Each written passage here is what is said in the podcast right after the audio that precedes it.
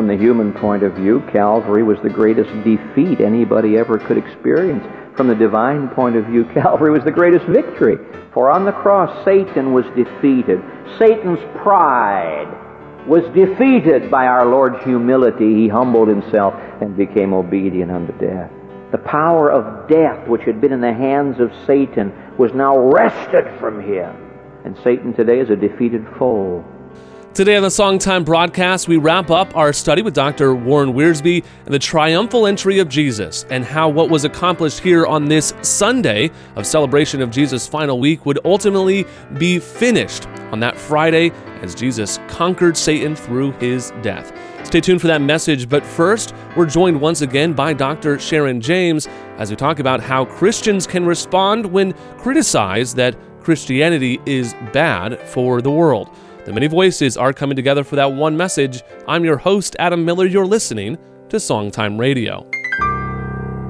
All week long, we've been joined by Doctor Sharon James to talk about her response as she's written to this question: is Christianity good for the world? It's been a great discussion and a great conversation, and it would suit those who have raised this question to actually sit down and read it, but uh, as many of the non-believers that I would love to sit down and read this book, most of our audience are Christians. And when we hear this question, our tendency to respond to it is either to, to join with them in sort of bemoaning all of the tragedies tragedies of Christianity and really kind of feeding into the argument that Christianity is somehow bad for society, or we rail against it. We get very defensive and we start attacking the opponent and seeing them as as they are, as cr- people that are trying to uh, tear down the foundations of our faith. But Sharon, what is the proper response to those who are raising this question? Obviously, you've written the book, uh, but for us as, as believers, how should we respond when people claim that Christianity is a detriment to the world? Well, the proper response is the response of Jesus Christ, who tells us to not just love God, but love neighbor. So in any engagement with somebody who's coming at us from a hostile point of view, we say, well, what's lying behind that hostility? Very often, if somebody is angry, they themselves might have suffered some um, abuse in the past, which has left them bruised. And the response of Jesus Christ would be to say, how can we care for them and how can we love them? And there's no point in having an angry argument some, with somebody, Adam, because, you know, if you win the argument but lose the person by the way that you've had the argument with them, you've lost that person. And Jesus Christ has that extraordinary example of engaging with people with absolute truth and clarity. He never compromised um, the truth about God's moral law, but equally, he engaged with people in a way that respected them as humans made in the image of God. And I think that that's just something that we we we don't get right naturally. We we we might err on the side of being over-sentimental. Oh, anything goes. We don't want to make people feel bad. Or over-aggression, uh, a sort of harsh telling of the truth. And we need to pray to God for that Christ-like attitude of love that enables us to speak truth with love. Hmm.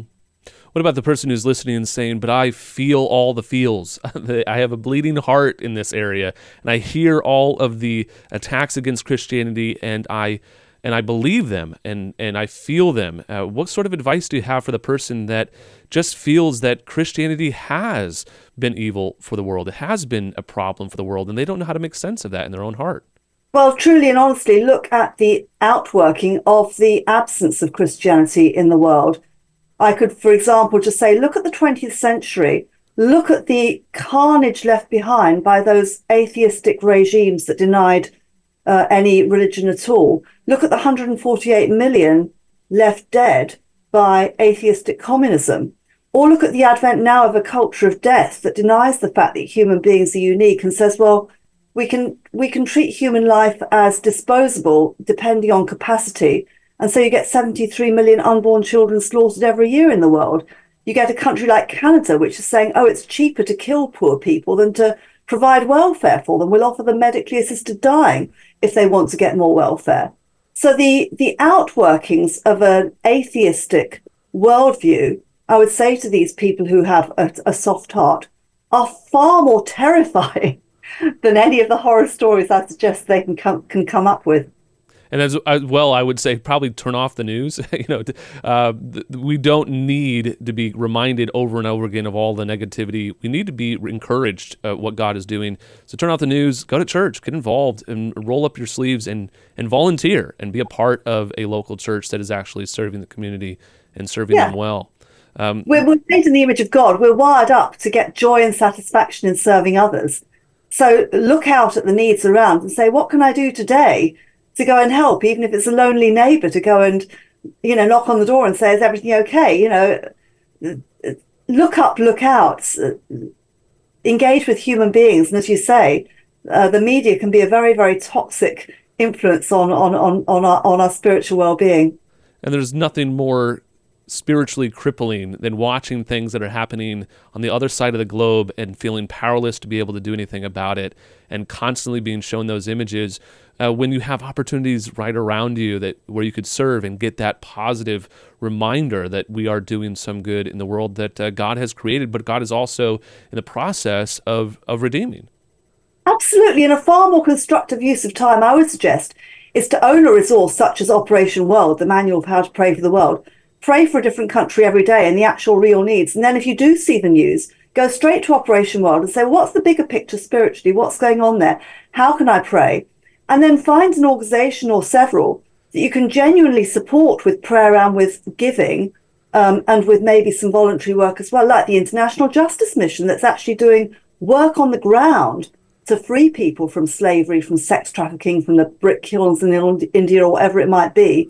And then you can have the satisfaction of knowing, yes, there is evil in the world, but in the name of Jesus, we can actually get out there and push back on some of that and make a difference. Now, I know that this is a very sensitive subject for many of our listeners for this reason, that they have children or grandchildren that are raising these attacks against Christianity. Uh, children that were raised in the church, necessarily, and uh, have turned their backs on it, and now are viciously attacking the faith that they were once raised in. What encouragement can you have for parents and grandparents who have that pain in their heart, knowing that uh, many of these things might even be true, like those stories of of pastors who have abused their position, and and they just see it as a further pushing their children away from the faith? Yeah, I, I, I have a heart for those parents and grandparents, but I would say that if youngsters go away from the biblical faith and they go into the world, it may well be that, like the biblical parable of the prodigal, they find that things are not so happy and rosy and free and comfortable in the far-off country as they had supposed. And sometimes it takes going off into that far country, even for many years, and then the faithful prayers of those parents and those grandparents are used by God to wonderfully bring back those prodigals to say, you know what, Jesus Christ is the way, the truth, and the life. And whoever comes, he will never turn away. And there are very beautiful stories, multiple beautiful stories. You think of a testimony of somebody like Beckett Cook, you know, who had praying relatives, and after many, many years of living a non-Christian lifestyle, uh, came to Christ. But there are so many, Rosario Butterfield, so many testimonies like that. So parents, grandparents, keep loving, keep praying, keep hoping, keep trusting. And and we do very often find that that, uh, that that God does kindly answer those prayers. We've been talking with Doctor Sharon James. Her book is called "Is Christianity Good for the World?" It's a short, easy pamphlet you can pick up, and then once you read it, you're going to want to get her other books as well to dig deeper into this conversation. Again, a great resource and something that I commend to you as our listeners to be able to be ready, but also to be encouraged by the truth that God is doing a great work in our world today, and we want to advance his kingdom on earth and see, as we are taught to pray, on earth even as it is in heaven. So Sharon, again, thank you so much for this booklet, uh, for your other books, but also for taking the time and talking with us today. Well, thank you for your ministry, and it was great to speak with you. Thank you so much, Adam. I have to admit that there was much more to my conversation with Doctor Sharon James about her book, Is Christianity Good for the World? And much of it didn't air this week because we didn't have enough time. So if you want to go back and listen to the interview in its entirety, and maybe even share it with your friends, that would help us quite a bit, but also give you some value of going back and revisiting this conversation, please head over to our website at songtime dot com. Check out the video interview and be sure to share that on your social media platforms. I hope that this will not only be a blessing to you, but to those around you. And of course, if you want to find out more information about her and this book, please give our office a call. It's five oh eight, three six two, seven oh seven oh, or you can head over to our website again at songtime dot com. Well, today we're wrapping up our study in John chapter twelve. As we look at the triumphal entry of Jesus, we can approach it with our palm branches on Sunday and remembering the, the worship and the celebration of Jesus as the King of the Jews, the, the King of Kings, the Lord of Lords, the Son of David. But really what Jesus uses this opportunity to talk about is that he would ultimately suffer, that only when the seed is placed in the ground and dies is it able to bring forth fruit. And he is the seed that will be buried in the ground for us. And this is this story professing what he is about to do as he enters into his final week, the triumphal entry on Sunday, and ultimately the cross in view on Friday. Here is the late, great Doctor Warren Wiersbe with a closer look at Jesus' explanation of him being the suffering servant in John chapter twelve. First the judgment, then the glory. That's true spiritually. You know why some people are not saved today? It's not because they haven't heard. They've heard. They've heard enough to save the world. You know why they aren't saved? They won't stand under judgment. Oh, they want the glory. Lord, someday I want to be in heaven. Then let me judge you right now as a condemned sinner. Oh no, I don't want that. How foolish the sinner is who rejects judgment. He's as foolish as the cancer victim who rejects the x-ray and the surgery. He's as foolish as the owner of the house who rejects the architect's estimate of damage that the termites have done. The glory of the judge. Jesus said, when I die on the cross, here's what's going to happen. The world is judged. To think that the religious world hung him on a cross. The Roman world of law hung him on the cross. The Greek world of wisdom hung him on a cross. Religion nailed him there. Government nailed him there. Culture nailed him there. And in so doing, they condemned themselves. When they condemned Jesus Christ, they were saying nothing about him. They were saying a great deal about themselves. They were saying, religion bankrupt, culture bankrupt, government bankrupt. They even had the audacity to write above the cross in three different languages. The Latin language, the language of government. The Greek language, the language of culture. The Hebrew language, the language of religion. And he just put it right up there and said, all of us were condemned. When Jesus died on the cross, he condemned this world system. And when he died on the cross, he condemned Satan and all of his system.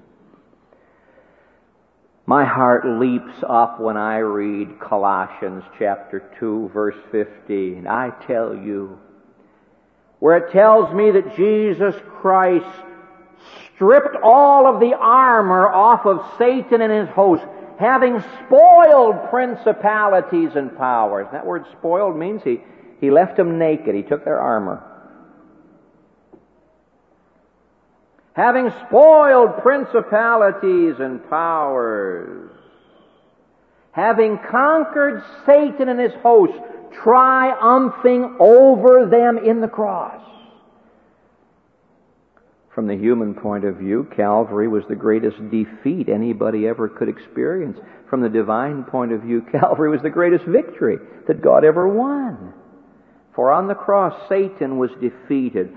Satan's pride was defeated by our Lord's humility. He humbled himself and became obedient unto death, even the death of the cross. Satan's lies were defeated, for he was on the cross as God's truth. And he said, when you have lifted up the Son of Man, then you'll know the truth. Satan's power was broken. Satan's darkness was defeated. The power of death, which had been in the hands of Satan, was now wrested from him. And Satan today is a defeated foe. And so it will be that one day God will be able to make a new heavens and a new earth and a clean universe. And there will be nowhere in this universe anything that lies. There will be no darkness. There'll be no serpent to deceive, no lion to devour. There will be no masquerading. There will be no satanic force at work. All of God's great universe will be purged and cleansed and made anew. And do you know what? Those of us who are saved are going to enjoy this whole great universe forever. I enjoy reading C S. Lewis. I just finished a, a new biography of C S. Lewis, because C S. Lewis believes something that I believe. And I like to read somebody who believes what I believe. Mister Lewis says, many Christians have somewhat such a limited view of what heaven is going to be like, such a limited view of eternity. He said, if I understand what the Bible teaches and the kind of God we have throughout all eternity, we're going to have limitless space for our enjoyment and our employment. And we won't be limited by time or place. Jesus Christ is going to give to us a universe, galaxies upon galaxies and universes upon universes. And we're going to have all eternity to explore their depths and enjoy their fullness to His glory, because He died on the cross. And so you and I can share in God's glory. How interesting that He went to the smallest little country He could go to, Palestine, to the most subjugated people, the Jews, to a relatively little place called Calvary that never would have been written down in history had He not been there. He went to that little pinpoint geographically, and yet what He did there reaches out for all eternity to all the universe. That's God. And He wants you to be a part of it. The tragedy of hell is the tragedy of the absence of the presence and the glory of God. Yes, the Bible talks about torment. Yes, the Bible talks about darkness. But that torment and that darkness are the byproduct of the absence of God, the absence of the glory of God. You say, I want to be a part of that glory of God. Then you come to Him first as the judge. That's where it starts. First the judge. You say, Lord Jesus, I, I I confess, you're right. What you say is true. I'm a sinner. I'm undone. I'm lost. I have no glory. Then you come to Him as the Savior, and He saves you. And then you come to Him as the King, and you give your life to Him. And you say, King of my life, I crown Thee now. Thine shall the glory be. That's what it's all about. The glory of God as the King, the Savior, the Judge. We can look at the events on this triumphal entry that took place on that, that Sunday, the final week of Jesus. That Sunday, Jesus is celebrated in the streets, and, and He is being praised and hailed as the King and the Lord, the Savior, the Son of David, and the Son of God. All of these things are expressions that we make every Sunday. We celebrate Jesus in our own gatherings. We want to acknowledge the King of Kings and the Lord of Lords and Jesus as the Savior of the world. But as we are remembering the celebration that took place on that Sunday, we must remember the context when we get to that Friday of Holy Week and see that Jesus won that victory on a cross, n- not on a, a, a war horse or being pulled in a chariot, and not with an army of angels, but he won it by, by dying alone and the wrath of God being poured on him. This is what Jesus is foretelling in John chapter twelve, as he talks about the seed that is planted in the ground. It must die before it can bear fruit. And he then goes on to describe, especially through the book of Isaiah, how the Savior must suffer in order to bring the atonement that we all need for our sins. And this is the hope that we have in Christ. The reason we celebrate him. So you see, in Jesus' day, in that Holy Week, they had things backwards. They they celebrated him before the cross, not knowing what he was about to do, not, not in any way anticipating that Jesus would die for their sins. But we celebrate on the other side of the cross. And when we celebrate and say the same things, glory to God in the highest, and we say the King of Kings, the Son of David, the Son of God, when we are saying that, we are saying it in light of knowing that Jesus went to the cross to suffer and die in our place so that you and I could be saved. Praise the Lord. Praise the Lamb who was slain. That is what Jesus is described at in the book of Revelation, the Lamb who was slain, worthy is the Lamb who was slain. I hope that this encourages you. I hope it lifts your spirit. And I hope it also puts our praise and our worship in, in the proper context. It is always keeping an eye in the remembrance of the work of Jesus on the cross. That is what we strive to teach on a daily basis because you need to hear it. Your praise needs to flow out of your understanding of the cross and ultimately a reminder of the empty tomb. That is where our praise comes from, and I hope that you will continue to join with us not only in being encouraged by the gospel, but in worshiping through your life and through your, your own song. That's Ministry of Songtime, many voices, one message. Join with the many voices in giving praise to God for the gift of his Son so that we could be saved. If we have encouraged you, you can also partner with us, not only through your worship and your devotion to Christ and your witness to those around you, but you can also join us through your financial gift. Consider giving back to the Songtime Ministry by writing to us at Songtime Radio, P O. Box one hundred, Barnstable, Massachusetts, zero two six three zero, or give us a call. It's five oh eight, three six two, seven oh seven oh. That's five oh eight, three six two, seven oh seven oh. You can also head over to our website at songtime dot com or look us up on social media. On behalf of everyone here at Songtime, we want to thank you for listening. From Cape Cod, I'm Adam Miller with our theme verse, John thirteen, thirty-four through thirty-five. A new commandment I give to you, Jesus said, that you love one another, just as I have loved you. You also are to love one another. By this, all people will know that you are my disciples, if you have love for one another.